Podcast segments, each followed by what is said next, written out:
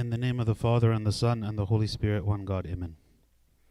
I want to speak today about one of the important virtues that we're called to have as Christians, which is the virtue of patience. And patience is one of those things that is really nice when we have it, but also very hard to attain.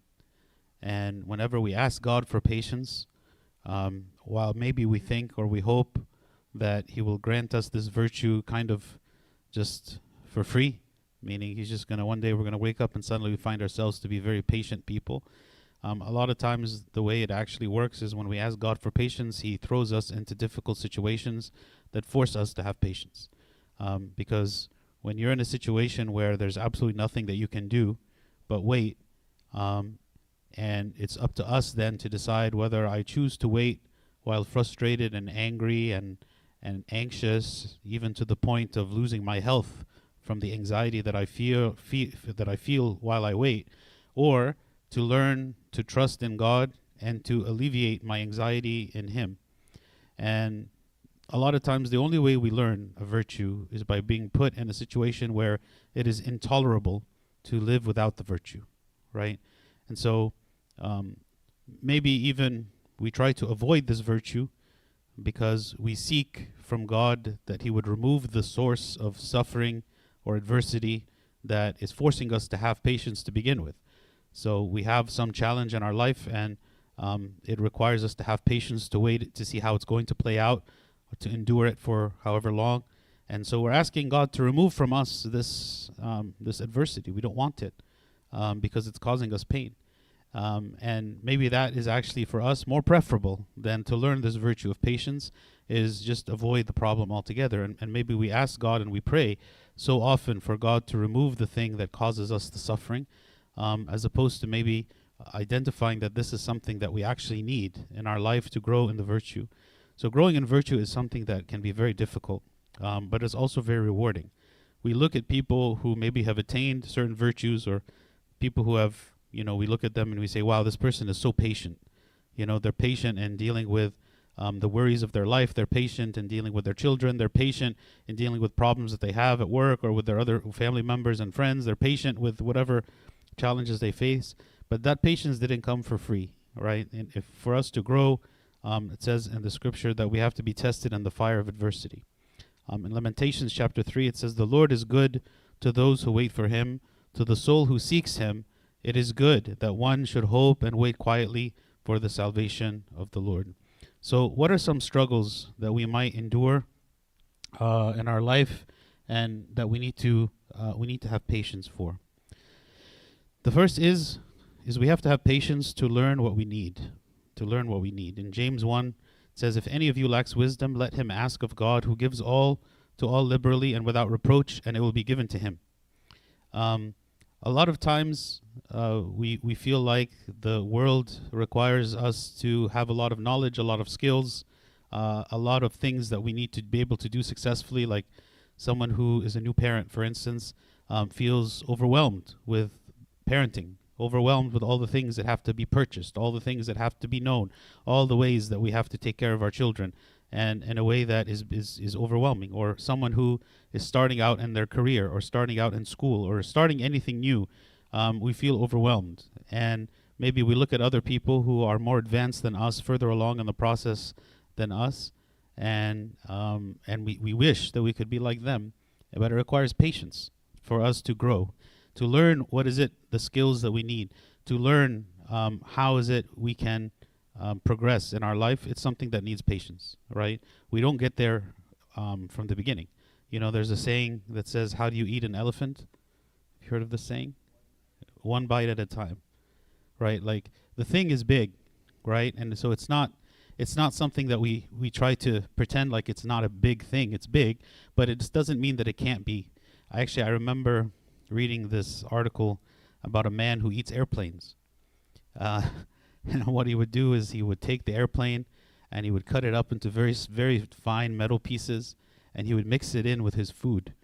And over the course of like a year, he could eat an entire airplane. Not something I would recommend. But when you look at the idea, if somebody came to you and said, "Can you eat an airplane?" our response would be no way. Like, how are you going to do that, right? But when you look at someone who's successfully done it, maybe with some cleverness, right, you see like, okay, maybe I just need to be patient to be able to meet a goal that I have. We also have to be patient to establish good relationships. In Colossians 3, it says, bearing with one another and forgiving one another. If anyone has a complaint against another, even as Christ forgave you, so also you must do. To build solid and genuine relationships with people requires time and requires sacrifice and investment. You don't see people who have very good relationships, whether in marriage or friendships or at work, that just kind of materialized on the first day without any effort or labor, right? And it's something that requires patience. It takes patience to develop that. It reminds me of the John Maxwell, who writes books about leadership, and he has a book called The 5 Levels of Leadership. And in that book, he says how a person who is a leader doesn't start out being respected, doesn't start out being, people identify him or her as being a good leader or trusted. No, he just is someone who has a position, has a title, and that's all they have is a title. And that's the first level of leadership. But then through the work of the leader and investing in the people and mentoring them and helping them and strengthening them, over time, they can grow to be a good leader and have the respect of the people, and people will actually follow them. Not because they have a title, but because of who they are and the kind of relationships they've established. So again, it requires patience. Like, don't expect, for instance, that when you start working in a new job, that everyone is going to respect you from the beginning, or that everyone is going to identify that you are, a talented person or successful or have good skills. No, actually, it takes patience to build that, to grow in that, right? So that's the second thing that we need to have patience for, establishing relationships.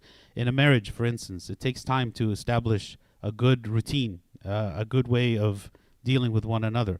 In a friendship, in any type of relationship, it requires patience for it to grow and to flourish.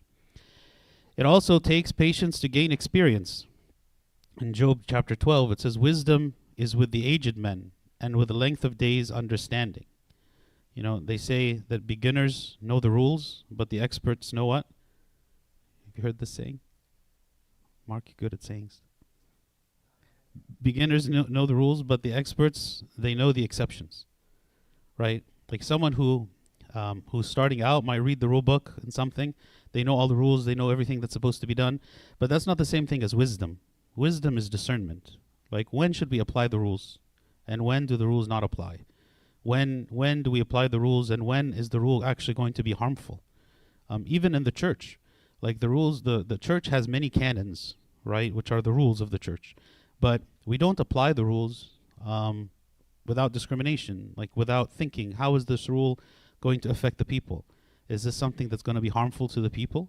Maybe the rule was created with a good intention, but in a specific situation, it doesn't apply, right? And so it's something that needs to be understood through discernment. And it takes experience, it takes patience to grow in experience, to know. Like a person who is just starting out doesn't know. Maybe it needs experience for us to know how God works, experience with our relationship with God. So again, maybe we read the Bible and we memorize the Bible verses, but it doesn't necessarily make us to have experience with having a relationship with God, and what does that look like, and how do we discern His voice? How do we know when He is speaking, and how do we know when we are speaking? How do we know that it's just something that I want versus something God is leading me to? And it takes time, patience, to gain experience in the spiritual life. And to that point, if we don't have patience, if we don't have experience yet, then we should be able to identify that in ourselves. The worst thing is a beginner who thinks that they're an expert, right? Like they start with something thinking that they know it all, when they really know nothing. They know very little. But because they've read the rule book, right, they think that they understand and they know how to make good decisions and whatnot. Whereas a person who is experienced knows the pitfalls and would be, much less likely to think that they are an expert, right? Someone who is actually an expert will be very hesitant to claim that they are an expert because they know all the things that they don't know. Whereas a person who is just starting out and maybe naively thinks, well, I learned all these things, so I am an expert at it, right? So it takes patience to gain experience. It also takes patience to become an example. In Colossians 3:16, it says, "Let the word of Christ dwell in you richly, in all wisdom, teaching and admonishing one another in psalms and hymns and spiritual songs, singing with grace in your hearts to the Lord." Right? It's easy to give an example, but it's harder to be an example. It's easy to tell stories and parables and analogies and give lessons and teach of what we think is right and good, but it's much harder to be that example, to live that way consistently in our own life, whether in the church or in our homes, in whatever way, that we are the example that people will follow, right? Again, as I said, like with the levels of leadership, maybe I think that because I have received a title, then I will be respected. Maybe this is true of parents as well. Like as parents, we want to be respected by our children. And certainly it is a commandment of God that that children respect the parents. But even with our children, we have to earn respect, right? We have to show them consistent love. We have to show them consistent care. We have to show them consistently that we are choosing good decisions. We are making good decisions. And so that's why they should also make good decisions. It can't just be lessons that we give them. No, this is right and this is wrong. You should do this and you shouldn't do that. But when then they look in our own life, they find we don't do any of the things that we teach them, right? So we can't teach them unless we ourselves are a good example. And in order for us to be that good example, it takes a history, it takes consistency, it takes a long time. And sadly, sometimes all it takes is one mistake to destroy all that we've built. You know, if you look at people who had a good reputation in the community for a long time and built it up over a very long period of time, and then through some scandal, you know, they lost it all. Through one mistake that they made, they lost that example. So it takes patience to become that example that people look up to, whether children looking up to their parents or people looking up to Sunday school servants or however you're looking up to, whichever leader you're talking about, it takes time. Also, it requires patience to endure hardships. In Job 14, it says, "All the days of my hard service I will wait till my change comes." You know, this is very profound coming from Job and the kind of suffering that he suffered. All the days of my hard service, I will wait till my change comes. It's kind of a profound statement that he's making. Meaning, first of all, how he says that his service is hard. First of all, he calls it a service. Maybe we didn't look at it that way. That when we read the story of Job now, we benefit from his story. We benefit from his suffering. You know, thousands of years later, we benefit by reading what happened to him. And that in itself was his service. Like, he didn't have to teach anyone with words or lessons. He didn't have to say anything. He just had to remain faithful in the midst of suffering, and that was service. And that's actually why God allowed all that to happen to him, to prove the faith that he had, that his faith would be tested, but it would not be broken, and would reveal to us who this man was, that if this hadn't happened to him, we would have never even heard of Job. Like, Job was not a leader. Job was not in a position of authority. He was not a government official. He was not a king. He was not a priest or a prophet. He was none of these things, right? He was someone who suffered, and God was glorified through his suffering, because we saw how a person who had such great faith was able to endure. So first of all, it's a service. The second thing it says is that it's a hard service. It's a hard service. It wasn't an easy service. It wasn't an enjoyable service. It wasn't something that he liked or he chose for himself. It's something that he had to endure. And in it, as he endured it, he said, "I will wait," right? The patience, I will wait. And waiting can come in different flavors. Waiting can come with torment. Waiting can come with peace. You know, and it's very different. In both cases, the people are waiting. In both cases, someone is waiting for something to change. He says, "Till my change comes." Like, he had hope that his change will come. He had hope that there will be a time where he no longer endures the harshness of his situation. There will be a time that will come, right? And that is the faith and the hope that he had. Now, when that time would come, maybe that would have happened at the end of his life. Maybe. We don't know. God, of course, granted it to him before his death and restored to him everything that he had. Right? There's no guarantee, actually, that would happen in any situation of ours. But even if he hadn't received restoration and healing in his life, he still believed that there was something good for waiting for him even at the end, even in the afterlife, in his eternal life. There's something good. So he's waiting for the change. And part of waiting with hope is believing that whatever I'm experiencing now will not last forever. There will be an end to it. There is an end to everything. And so that is what brought him hope, right? And that's what allowed him to continue to have faith. That's why he continued to trust in God, that God was doing something that was good, because there was going to be an end, okay? All the days of my hard service, I will wait till my change comes. So a person who's able to wait in a hopeful way while seeking consolation from God, that person is able to endure much more, because every day is a struggle, but the struggle is what? What does it mean to struggle while we wait? The struggle is not against the situation, because the situation sometimes and oftentimes is beyond my ability. Like, we get put in situations where there is no solution. There is nothing I can change to make the change happen. Like Job, there was nothing he could do to accelerate the process. So his struggle was not against his sickness, was not against his mourning. The struggle was to bring God into the situation. That was the struggle. Every day, that was the struggle. Like, maybe he wakes up in the morning depressed, and then he reminds himself of the goodness of God, reminds himself of the work of God, reminds himself of that God is still present with him, and he tries to fight to bring himself this comfort from God. So it is a spiritual fight. It is bringing God into his mind, into his heart, reminding himself always of God's presence. That is the struggle.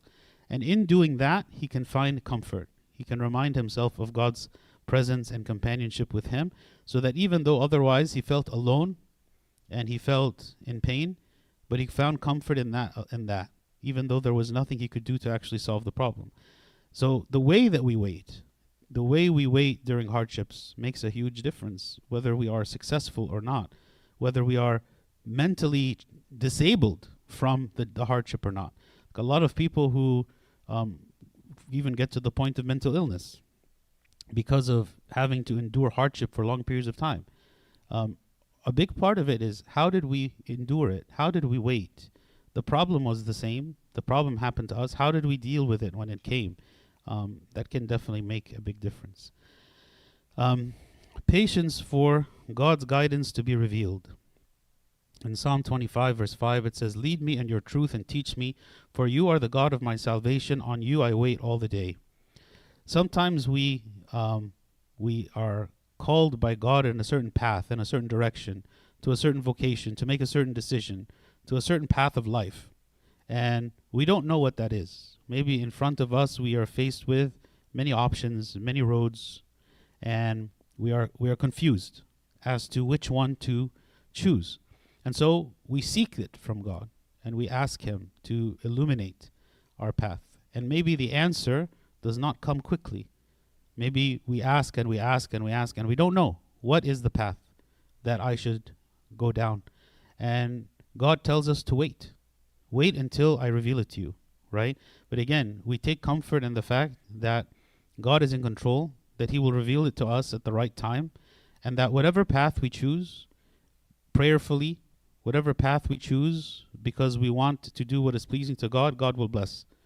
Right? Because we are seeking it from him. We are trying our best to know the will of God, however frail and weak and hard of heart we are.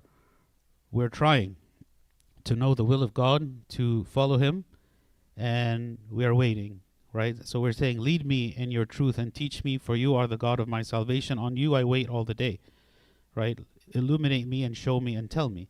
We also wait for, God to bring us the virtues that we are seeking from him, right? This is part of God's guidance. Like, we want to grow in this patience. We want to grow in love. We want to grow in mercy. We want to overcome sins of the flesh that we struggle with. So we wait on him. We do our part. We pray. We confess our sins, and we pray. We ask God to help us to overcome these things, and we wait. We wait for the time where God feels it fit to remove a cross from us. We ask him to do so. We wait for God to change those whom we serve, right? Like, maybe the people we serve is our family, or maybe the people we serve, like our friends, the people around us, right? And Hebrews 13:21 says, make you complete in every good work to do his will, working in you what is pleasing in his sight through Jesus Christ, to whom be glory forever and ever. Amen. Meaning sometimes our suffering is coming from the people around us, that there is someone around me that is causing me suffering. And this person is maybe close to me. And so the idea of leaving them is not something that is an option. It's something that it's a cross that I'm bearing, and it's not, I cannot leave. I'm put in the situation, right? And so we have to ask God to heal this person so that they are not suffering in this way, so that I am not suffering with them, because I'm the one trying to bear the cross with them, to bear their suffering. And so we're asking God to change them and to give us patience until they change, right? To give us patience to wait with them while being supportive, while being merciful, while being patient, while, helping them in whatever way that we can, until God grants them victory over this cross that they have, right? So this is another thing that we are called to be patient for. Doesn't mean that every relationship we have with someone who is a source of suffering for us, it doesn't mean that every relationship we have is a healthy one. It doesn't mean that every relationship must continue. But in some cases, we're put in situations where this is the only choice and this is the only option. And we find ourselves struggling with something that we can't control or change. And we have to be patient, waiting for God to change the heart of another person. We also have to be patient and waiting for our prayers to be answered. In Psalm 40, it says, I waited patiently for the Lord, and he inclined to me and heard my cry. Right? So in many places, the scripture talks about persistence and being persistent in our prayer, asking, seeking, knocking. The Lord always said that we should pray and we should not lose heart when we pray. Meaning, why is it that we would lose heart? We would lose heart because we don't see that God is answering. We ask him and we are waiting for an answer and we don't see the answer. So we lose heart. But he says, don't lose heart. He says, be persistent in your prayer. And he gives us many examples of people who were persistent in their prayer, and the Lord granted to them whatever their heart desired, or gave them consolation. I'd mentioned before about the story of Hannah, the mother of Samuel, that she was praying for a son because she was barren and could not bear children. She was praying for a son. And after she prayed, the Lord granted her comfort immediately after the prayer. Of course, we know that eventually she did bear a son, who was Samuel the prophet. But even before he actually gave her what she asked for, he gave her comfort to continue waiting. And that, in some sense, is even greater and more important. Because whether God is going to grant us the thing we're praying for or not, oftentimes we don't know. Maybe God is not going to grant us the thing that we're asking. Maybe the thing that we're asking is not good for us.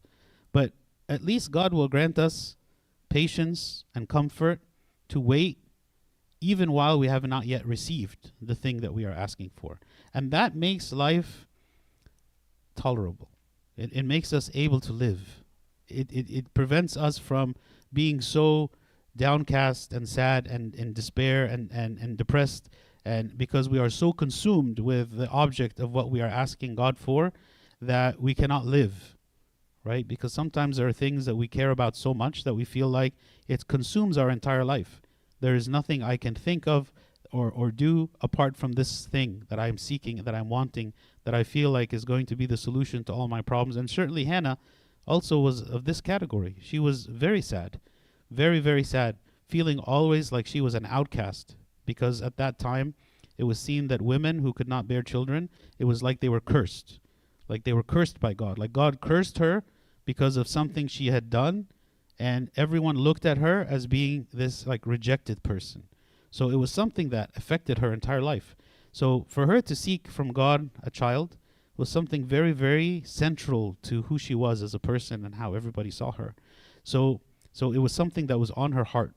But when God granted her peace, and it says that her countenance changed, like her face changed, her joy came into her before she had Samuel, before she became pregnant.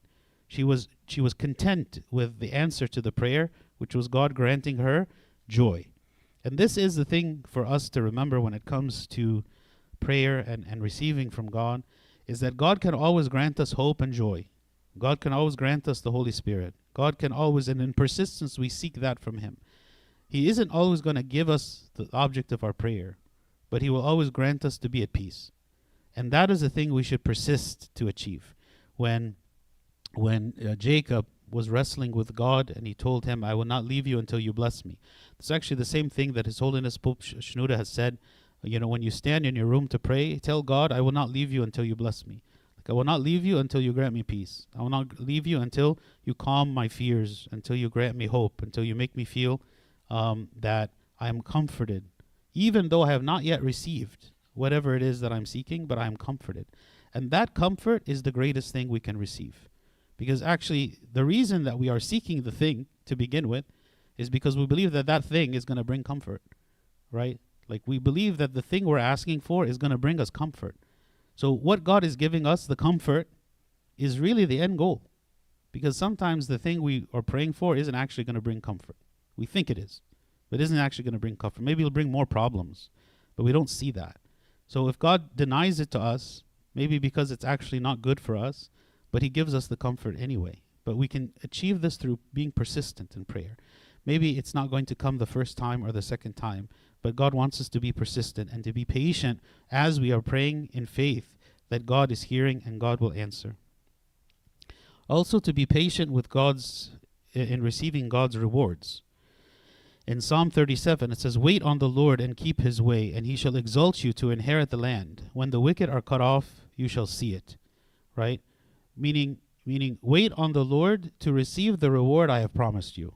God has granted us many rewards, you know, the greatest of which we can say is eternal life, right? And we speak about a place where grief, sorrow, and groaning have fled away, a place where there is no more sorrow or pain, a place where we are living in mansions in heaven, where the Lord Jesus Christ is the light, and we are with him, and we imagine all these things as much as we can while we are still in the flesh. And we think about all of these rewards, right? But the reward has not come yet. We have not received it yet. We are imagining it. We are thinking about it. God is describing it to us, but we have yet to receive, right? So a person who is patient is able to wait for that hopefully. And the promise of that reward is always present in our mind. So whenever we have a bad day, you know, and we are upset because of whatever situation is happening, the mere remembrance of the reward that God has laid up for us, the treasures in heaven that God has laid up for us, should be a source of joy in that moment. Be like, you know what, whatever I'm struggling with now is nothing, because God has granted me an eternal reward that will more than compensate for every pain and suffering I've ever experienced. It's not easy, right? Because when we're in that moment of pain, we just want to wallow in our pain. And we want to pity ourselves for it, and we want to be upset, right? It's hard to change our track of mind to think instead of the good things that God has given us and will continue to give us, and the rewards we have not yet to receive. But we need patience for this, to wait, to trust and wait that God is doing good for us. We also need patience and not growing weary. In Galatians 6 says, and let us not grow weary while doing good, for in due season we shall reap if we do not lose our heart. Therefore, as we have opportunity, let us do good to all, especially to those who are of the household of faith. Meaning, he's saying, as you are waiting and as you are patient, also serve others. And maybe this also is even harder, because when we are struggling in pain about something we have yet to receive, maybe the last thing that comes to my mind is wanting to give of myself to other people, because I feel like I have nothing to give. I feel empty. I feel like I am in pain. I need that person who is to come and comfort me. How is it that I will go to comfort other people? Okay? But here he's saying, do not grow weary in doing good, for we shall reap if we do not lose heart. And actually giving to others and serving others, even in the midst of our pain, is actually one of the ways of getting over our pain, getting over our situation, and realizing that maybe there are other people in the world that have things far worse than we have, right? And that helps to refocus our thinking on the good things that God has given us. It's not just sad things. It's not just bad things. It's not just pain. We fixate so much on the things we don't have, right? But try to fixate on the things you do have, on the things you have received and God has granted, and you will find that there are many of them, right? God maybe said no to this, but he said yes to many, many, many other things. So do not grow weary, right? And as we have opportunity, let us do good to all, as we are able, not to wallow in our suffering, but to do good to all. In Philippians 3:20, it says, "For our citizenship is in heaven, from which we also eagerly wait for the Savior, the Lord Jesus Christ." And this is the ultimate wait. The ultimate thing to be patient for is to receive our citizenship that is in heaven, to be there and present in heaven. And this, again, ultimately, beyond any other thing that we're asking God for, this is the thing we should be waiting for. Because any other gift that God gives, any other reward, any other thing that is granted to us is temporary. But the thing that will abide forever is this, right? And is virtue. The things that God will grant us that will never fade away. So it's important for us to remind ourselves always of these principles. So there is 9 points that we mentioned that we need to be patient for. The first is to be patient to learn what we need. 2, to establish good relationships, to gain experience, to become an example, to endure hardships, for God's guidance to be revealed, for God to change those we serve, for prayers to be answered, and then finally, for God's reward. So may God grant us always to have patience. This is a very, very powerful virtue, although sometimes difficult to attain, but something that we can all grow in and benefit from. Any comments or questions?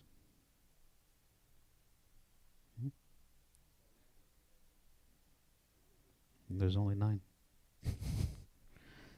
Glory be to God forever. Amen. Let's pray.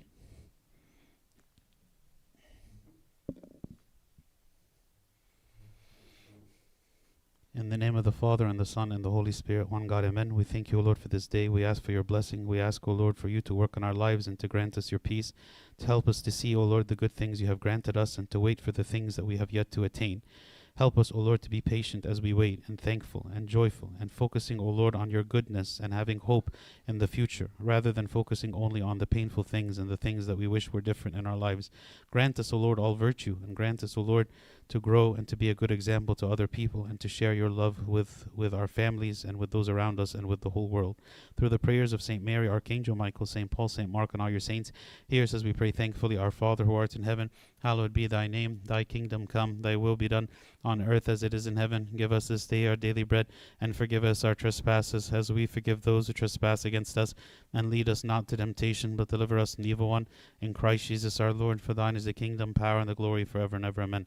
The love of God the Father, the grace of the only begotten Son, our Lord God and Savior Jesus Christ, the communion of the gift of the Holy Spirit be with you all. Go in peace. The peace of the Lord be with you all. Amen.